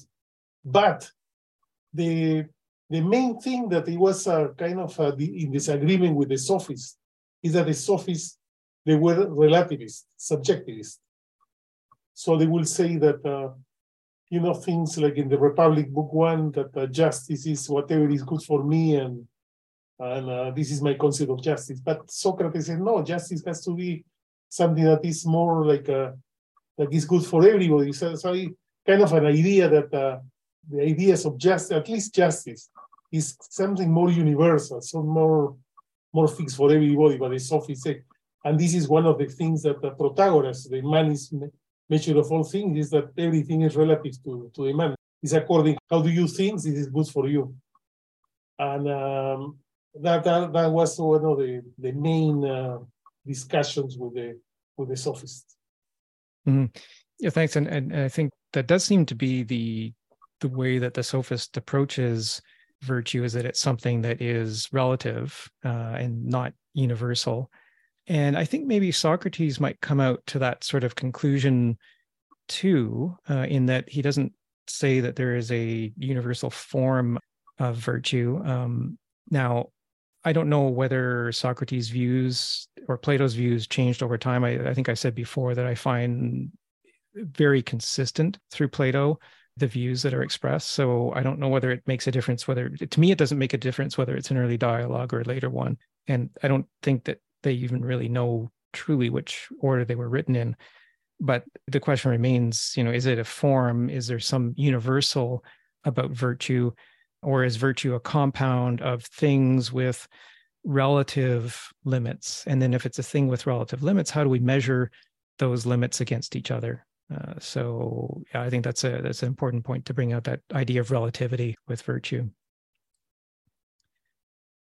Um, so yeah, thanks for those great questions. I wanted to. There's a couple of other readings in here which I won't get a chance to cover in detail. This is just, uh, you know, for example, 334D to 335C. This is this part about brevity and and the importance of a teacher. If a teacher is going to teach virtue or anything else, they have to be able to teach um, to the ability of their student. So if a student doesn't understand long-winded things, then the teacher needs to be brief. Or if a student needs great uh, kind of elaboration uh, and explanation, then the teacher needs to be less brief. Um, so here Socrates is just trying to point out that he's he's asked his teacher, Protagoras, to be brief, and the teacher is having difficulty in conceding to that. So this is maybe just a little tangential problem with teaching, not necessarily just about virtue, but about anything at all. And I certainly know I instructed a university course for 10 years. And so I, I, know that students each have different ways of learning. And so the teacher does need to understand those different ways and, and to be able to make the subject matter work for a variety of different ways of learning. So these are kind of this this discussion here about the uh, about the brevity and and then how the other sophists get involved. This part here from 337a to 337b, where Prodicus stands up and he says, you know, we ought to listen impartially, but not divide our attention equally. More should go to the wiser speaker and less to the more unlearned that was an interesting thing because we'll see in the conclusion of this dialogue where Socrates talks about this need when we measure things, this need to apply weighting to what we think is the most important thing. And each one of us has a different way of weighting things. So here, Prodicus says that, that we should give more weighting to the wiser speaker and less to the uh, more unlearned. And then a question again is, you know, do we make that weighting correctly? Um, so again, if virtue is something that's undefined and we're trying to know what it is or learn what it is, how do we weight that learning? And so if virtue consists of parts like courage, wisdom, temperance, how do we weight those different parts? And surely the weighting would have to be based on some sort of measurement. So I just thought that was an interesting part to uh, to highlight there. Um, I'll read this part here towards the end of today's discussion because this goes into this poem of Simonides, and it can be a little bit technical in the sense that they're focusing just on specific words, but there's an approach here that Socrates is trying to use to to show that the teacher isn't always necessarily correct. And there's a very interesting thing that he does with the meaning of words, and he uses Prodicus to help him to show that Protagoras may not have the correct understanding of this poem. So Protagoras says, he starts, and I'll, I'll read this momentarily. He starts by saying that he thinks that poetry is the most important thing that people should understand. Now, whether that's true or not, I don't think it matters. I think it's just that, you know, this particular teacher has a belief that poetry is the best thing. And maybe, you know, they thought poetry, they thought a lot more of poetry back then than they do now. Regardless, whatever the teacher decides is the important thing, that's that's what the teacher needs to know. So so this starts off with Protagoras pronouncing the importance of poetry. So at 339a, Socrates says, so he began to ask questions something like this. I consider, Socrates, that the greatest part of a man's education is to be in command of poetry, by which I mean the ability to understand the words of the poets, to know when a poem is correctly composed and when not, and to know how to analyze a poem and to respond to questions about it. So, my line of questioning now will concern the subject of our present discussion, namely virtue, but translated into the sphere of poetry. Now, Simonides somewhere says to Scopas, the son of Creon of Thessaly, and here's this bit of poem For a man to become good is truly hard. In hands and feet and mind foursquare, blamelessly built. Do you know this lyric ode, or shall I recite it for you? Socrates replies, I told him there was no need, for I knew the poem, and it happened to be one to which I had given especially careful attention. Good, he said. So do you think it's well made or not? Very well made. And do you think it's well made if the poet contradicts himself? No. Take a better look then. As I've said, I'm already familiar enough with it then you must know that at some later point in the ode he says, Nor is Pittacus's proverb in tune, however wise a man he was, hard it is to be good, he said. You do recognize that both these things are said by the same person? I do. Well, do you think that the latter is consistent with the former? It seems so to me, I said. but as I said it, I was afraid I, he had a point there. Doesn't it seem to you? How can anyone who says both these things be consistent? First, he asserts himself that it is hard for a man truly to become good. And then, a little further on in his poem, he forgets and criticizes Pittacus for saying the same thing as he did, that it is hard for a man to be good, and refuses to accept from him the same thing that he said himself. And yet, when he criticizes him for saying the same thing as himself, he obviously criticizes himself as well. So either the earlier or the later must not be right. Protagoras got a noisy round of applause for this speech, at first, I felt as if I'd been hit by a good boxer. Everything went black, and I was reeling from Protagoras' oratory and the others' clamor. Then, to tell you the truth, to stall for time to consider what the poet meant, I turned to Prodicus and said, calling on him, Prodicus, I said, Simonides was from your hometown, wasn't he? It's your duty to come to the man's rescue, so I don't mind calling uh, you for help, just as Homer says Scamander called Simois to help him when he was besieged by Achilles. And then he quotes a little bit from uh, Homer's Iliad. Dear brother, let's buck this hero's strength together. He continues, So also do I summon your aid, lest to our dismay Protagoras destroy Simonides. But really, Prodicus, Simonides' rehabilitation does require your special art, by which you distinguish wanting from desiring, and make all the other fine distinctions that you did just a while ago.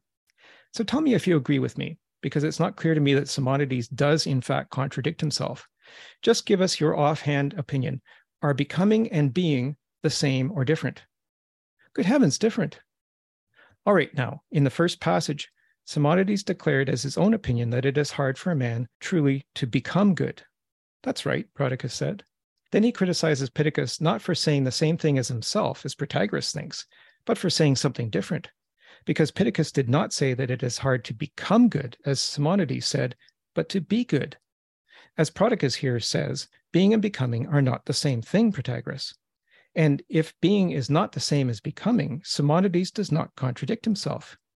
Perhaps Prodicus and many others might agree with Hesiod that it is difficult to become good. And here he goes on to quote Hesiod's works and days. He says, The gods put goodness where we have to sweat to get at her, but once you reach the top, she's as easy to have as she was hard at first. So I kind of just ended the reading at that point, but they go on then to discuss the meaning of the word hard. Protagoras claims that it is the word hard which constitutes the contradiction. So he starts by saying um, that Simonides contradicted himself, but didn't make that distinction between becoming and being, which in terms of Plato's realm, becoming and being are very different things. But then Protagoras then goes on to say, well, it's the word hard that's really different between those two parts. And then Socrates goes on to ask Prodicus what the interpretation of the word hard is from his particular town. And then this is again where this theme of the foreigner comes in. So here's Protagoras as a foreigner, not from either Athens or from Prodicus's hometown, trying to interpret the word hard used by somebody from Prodicus's hometown.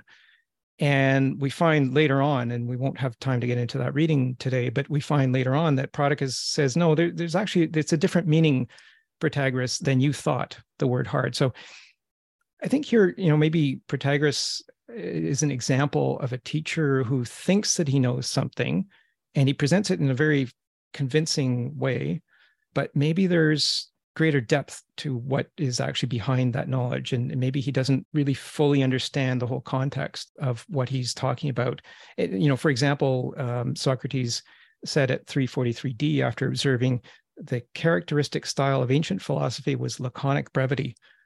So when Simonides wrote this, Simonides was using laconic brevity, which Protagoras, you know, maybe that's a bit of irony, didn't understand. Uh, and so Protagoras didn't pick up the meaning of what Simonides was really trying to write.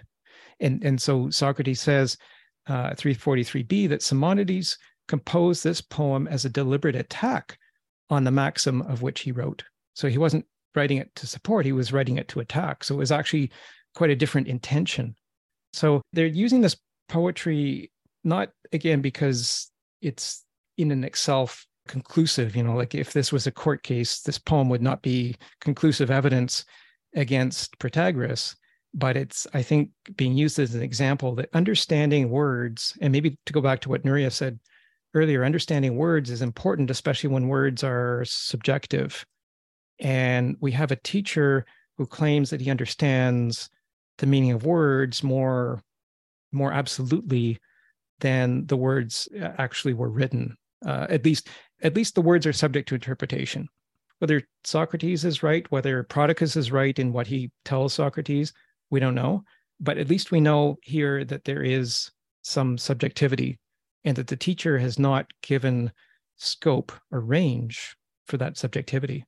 So that's kind of you know in a nutshell how i would summarize that whole section. It goes on for a while. It's it's a little bit more difficult to read just because it's so specifically hinges on uh, words in that poem which we don't we don't know that poem anymore so but what are the the general views on this in terms of the approach to teaching and the approach to understanding things that were composed at different times and maybe this gets into this time question and the relativity of virtue over time. You know, if, if Simonides wrote the poem a long time before Plato and Protagoras talked about it, eh, or sorry, a long time before Socrates and Protagoras talked about it, is either Socrates or Protagoras or Prodicus, who's brought in to interpret, are any of them capable of sorting out this subjectivity? And then what does that say about our ability to interpret and teach subjective words like virtue. It's a bit of a difficult argument for sure. I think we'll see in the conclusion next time in two weeks, where they talk about the need to understand how things work out over time. And so to maybe to gauge anything at one particular time is problematic without understanding the consequences of time in general. And so virtue, you know, again, could be one thing at one time for a particular society, at the same time for another society it could be something different and then it shifts over time And so then we're left again with the question is anybody really capable of teaching these sorts of things over time, whether it's virtue, whether it's words of a poem? How do we get around this time problem where things change over time? We live in this realm of becoming where everything in our perception, uh, in our behavior, everything changes. You know, our societies are not static, they're dynamic, especially now where people are moving all across the world and we're connecting across the world using uh, platforms like this that we are today. We're changing each other as we're talking. And so nothing's static.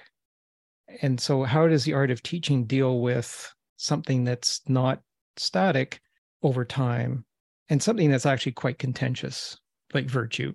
Because we judge each other based on virtue, maybe. Any thoughts on that? I mean, do we think that virtue is still teachable as as such?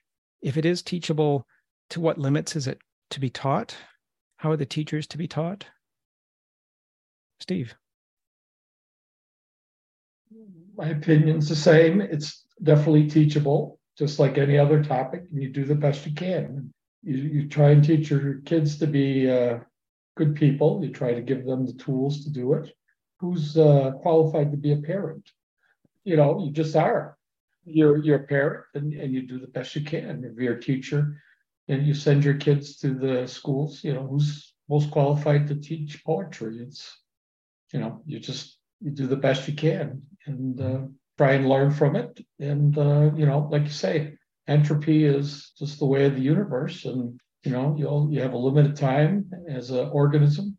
You know, in the the forms of how we evolved and our uh, how we adapted, the ones that proved successful were the ones that continued. The ones that were not successful or didn't continue. So if we are unsuccessful in coming to deal with how we deal with each other, you know, then it's a, there's a good likelihood that we could be wiped off the earth, but then the universe would keep on. You know, if we're successful, we could continue to live longer. Say, say even if it's uh, ten thousand years or hundred thousand years, but eventually we'd be wiped. The earth is going to be destroyed. So uh, it's just basically, yeah, it's uh, you do the best you can and uh, enjoy the time that you have to be alive. And that's fair. And and so maybe a follow up question to that then is how, you know, given how young Hippocrates was so excited to meet Protagoras at the outset of this dialogue, he raced it, he raced to Socrates' house. Socrates wasn't even out of bed yet, and uh, he says, you know, the great Protagoras is in town. I need to see him, but I don't have the money to see him. So now maybe Protagoras would have been a good expenditure investment of of money but so if it's a question of doing the best that we can is there anything that we can do to prevent harm either economic or moral coming to susceptible young people from people who claim that they can teach something that they don't know the limits of so i'm not talking about protagoras here i'm just talking about other teachers and we can think of sophists now or people who claim to have knowledge now who actually teach things that are dangerous. And I guess, you know, if it's a question of doing the best that we can, are there any sort of guardrails that we can put in place to prevent harm, especially to the susceptible young? You know, to those of us who maybe have more experience in life, we can be more attuned to the dangers of some of these teachers but the susceptible young how do we how do we help them especially if they don't have guidance? And you know at the beginning recall that uh, that socrates told Hippocrates that you know one of the things he should do before going to a teacher is at least consult with the people who care about Hippocrates because they could give some guidance. But in the case of Hippocrates he didn't go to the his people who cared about him. He was so eager to see this the sophist so are there any kind of guardrails that we can put in place anybody on that or is the potential benefit of this teaching great enough that we should simply let it go and let it play out as it will? Jose. Yes, yes. Well, probably we can. It's a topic to to discussion, but we can. It's, it's not that uh, Plato says that uh, in other dialogue that the the way to to know to get knowledge is by recollection, and so being so, it seems that uh, he's saying that uh, virtue cannot be taught you you only learn that by recollection and And now this is another thing that you mentioned before is that the goal of dialectic is to get the first principles. And as well, he said that you can do recollection by dialectic. So the dialectic serves you to, to recollection and because the first principles, they come from, from the forms. And so based on that, can we kind of say that uh, Plato uh, assumes that virtue cannot be taught, has to be, that knowledge has to be gained only by recollection and by dialectic? Hmm. It's a very interesting and good question. So in the Meno, Socrates says all knowledge is recollection. And then he says that in a few other dialogues as well. So recollection, if we recall from the Philebus, is what the soul does when it's not together with the body. So the recollection, the body has memory, the, the physical body has memory, and so the soul experiences things together with the body and so that's at the act of memory but recollection is what the soul does later when it recalls that earlier event and it's doing that recollection without the benefit of data input from the body so socrates said in the meno that all knowledge is recollection it's the way that the soul learns i think is is what he's saying it's that, that this kind of this resonance in the soul is what causes this recollection. And so maybe this is then a question of this harmony that the soul needs to find in its recollection in terms of determining what virtue is or how to act virtuously. Um, and this recollection is understanding the sequence of cause and events over time when the soul doesn't have the benefit of things happening right at that particular moment, but the soul is reflecting back on time to see how things actually played out in order to determine its next action. So that's the way I would see recollection fitting into this. But I, I really appreciate the question. I think it's it's an important one, especially since it ties to the Meno, which is also about virtue. So, but uh, you, you, mentioned this. I, I, thought the recollection is, you know, when we die, the, the soul it goes to well, there is a, you know, in the Timaeus, I think there is a whole journey of the soul that goes and and it goes to the place where the forms are. So the, the soul, he knows the, the soul knows the forms. But now, when you are born and the soul enters to the body, because of some, something like that, that uh, at the moment of uh, of giving birth, there is a shock and, and like you forget everything. The soul forgets everything. Yeah. But this knowledge is kind of dormant there. This knowledge that is dormant can be kind of bringing back by recollection. And recollection is by questions and answers. That this is the dialectic. Right. Yeah. Yeah, exactly. And I think what you're talking about is the myth of Ur at the end of the Republic. I love that myth where Ur dies in battle and then he comes back to life and he's able to recall actually what happened when his soul was on the, I think it was called the plane of souls. And then before he was brought back to life, he was made to drink from the fountain of forgetfulness this goes to Plato's view about the soul never dies. The soul always continues. The soul never dies. The body dies, but the soul doesn't. So the soul experiences things without the body, and it experiences things without the body both during the particular lifetime, but also in its other lifetimes. You know, the the, the universe has a soul is is what was said in the Philebus, and that's where our souls come from. Uh, so that's contentious. I think a lot of people would disagree with that. But you know, this idea that if the soul never dies, then the knowledge that it had never dies either. We can forget it, but then we have to recall it. And somehow the universe is built in a way that this data, this knowledge is never lost. It has nowhere else to go. It stays in the universe. Uh, in the physics of the law of conservation of, of information, it has to stay in the universe. There's no other place for it to go. And the soul, because it has access to the realm of being, this eternal realm of being through the faculty of reason, is able to exercise recollection. And whether it knows that it's recalling a specific event that happened, you know, 600 lives ago, or an event that happened a year ago during its own lifetime, I'm not sure. I think, you know, it could do either. I think that's his concept of the soul, which we can dispute. Eva. Thanks. Well, we don't have to go to different lives to, for me, understand that there is a source of in the person. You could name it anything.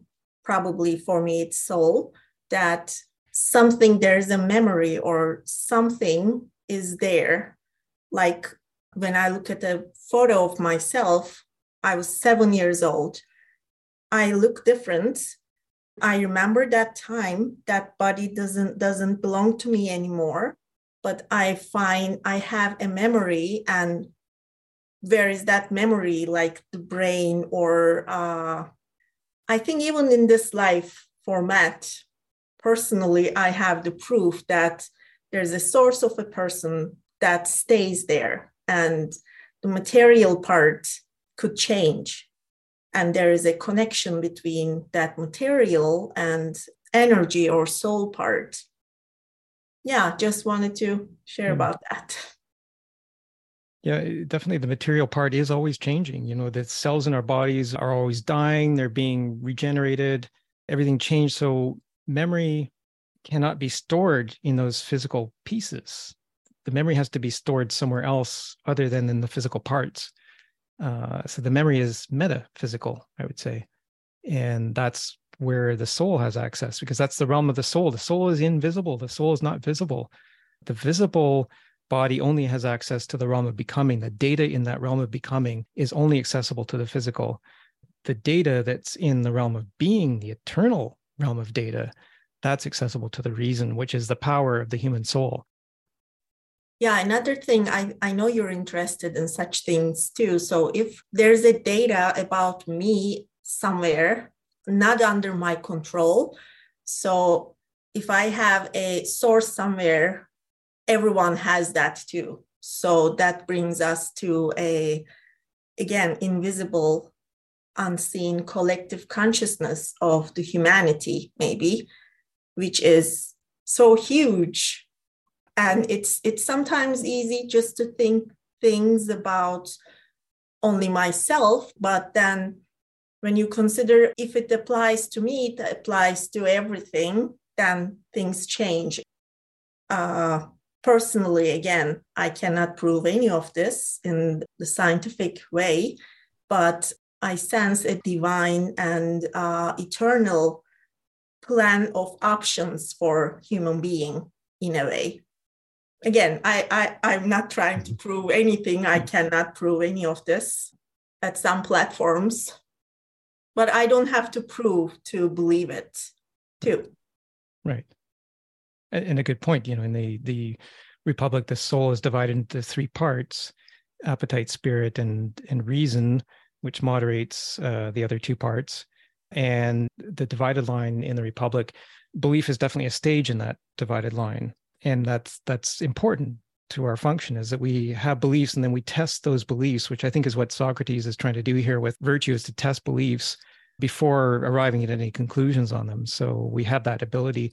You know when you say scientific proof well how does a scientific method deal with proving something that is not accessible to the five senses something that is not subject to the energy of the universe which is expressed in light or mass we have no instruments that are able to see such a thing as the soul and yet we know it exists. It's in us right? So our proof is that it's in us but we can't use any instruments to measure it. So then we think well it's not scientific but is it not scientific to know that it's in us and so maybe we need to change our approach to the scientific method with respect to the invisible which is the soul um, so that's just one thing i would say and then this divine source I think again, it's what what Plato was saying, the Philebus, that the universe itself has a soul, because where do we get our souls from, if not from the universe? Like, if we have souls, does that make us more than the universe? If the universe doesn't have a soul and we have something that the universe doesn't, like, is that possible? Right. So, if we have a soul and we are part of the universe, then the universe, I think, has to have a soul. Like, I'd like to hear an argument against that, but I think that's what he's saying in the Philebus. So, you know maybe this that's this collective kind of soul idea that you were talking about eva and you know whether we use words like divine some people think well that means that there's another being that's determining things in advance for us which i would say no i think if the universe has a soul that doesn't mean that that soul is lording it over our souls i think it's it's all part we're all part of the same system and maybe it's a question of harmonizing maybe it's a question of harmonizing so thank you very much for that. I think it was uh, it was a good point. I think that's, you know, that to the extent that our souls contain data, the record of Eva, the record of James, the record of Adam, all of these things are not lost. When our bodies disappear, they're not lost. They have nowhere to go except the universe. The universe is this data storage device, physical data as well as metaphysical soul data. So I think uh, that that's the way I would see it. Well, this will be an easier conversation mm-hmm. if we could really get out of the name factor of the belief systems and only could talk with one language or one systems of being. But I think we'll have to find ways to reason all this with our own belief systems that we choose to follow. I think the problem comes up like when we are not able to communicate with each other and we think that we are following different paths. I mean, for me, they're all just one path in a way. But uh, when we want to really use our own cultural or our own spiritual belief systems at every level, I think that's when things get complicated. Absolutely. And, and that's that common language or that common ground that we're looking for. And to the extent that we think that maybe our souls are all somehow connected, maybe that's a way of thinking about finding a common ground is knowing that that's inside of us and we just need to bring it out. And certainly uh, the, finding the, the common ground is this whole exercise of dialectic i think that we've been going through this discussion that we've been having and maybe the common language is some sort of logic. I think i'm seeing very consistent logic here in plato and so this is this is why i i love plato. And uh, I, I think there's so much that we can learn even just from going through these exercises whether or not we believe everything he says but i think there's something important in our combined experience in our individual and combined experience on these uh, on these sessions so with that, I will say actually we have run over time, um, and I didn't realize we were getting that close to it, but we have actually run over time. So I will invite everybody. I hope we'll come back in two weeks to finish off the Protagoras and see what happens at the end. I, I, I like the ending.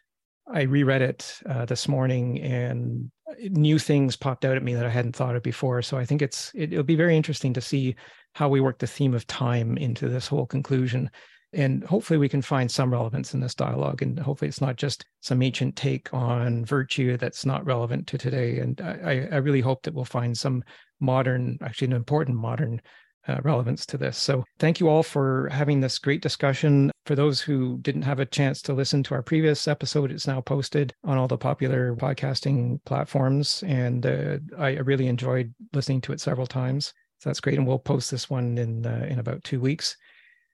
And I, I do look forward to our last session on the Protagoras. And so I'll end the recording now, but uh, as always, invite anybody who wants to stay online for a casual, unrecorded half hour session on the philosophy in general or Plato or anything that you want to discuss. So I'll stop the recording now with, again, thanks for everybody for attending and uh, hope to see you in two weeks.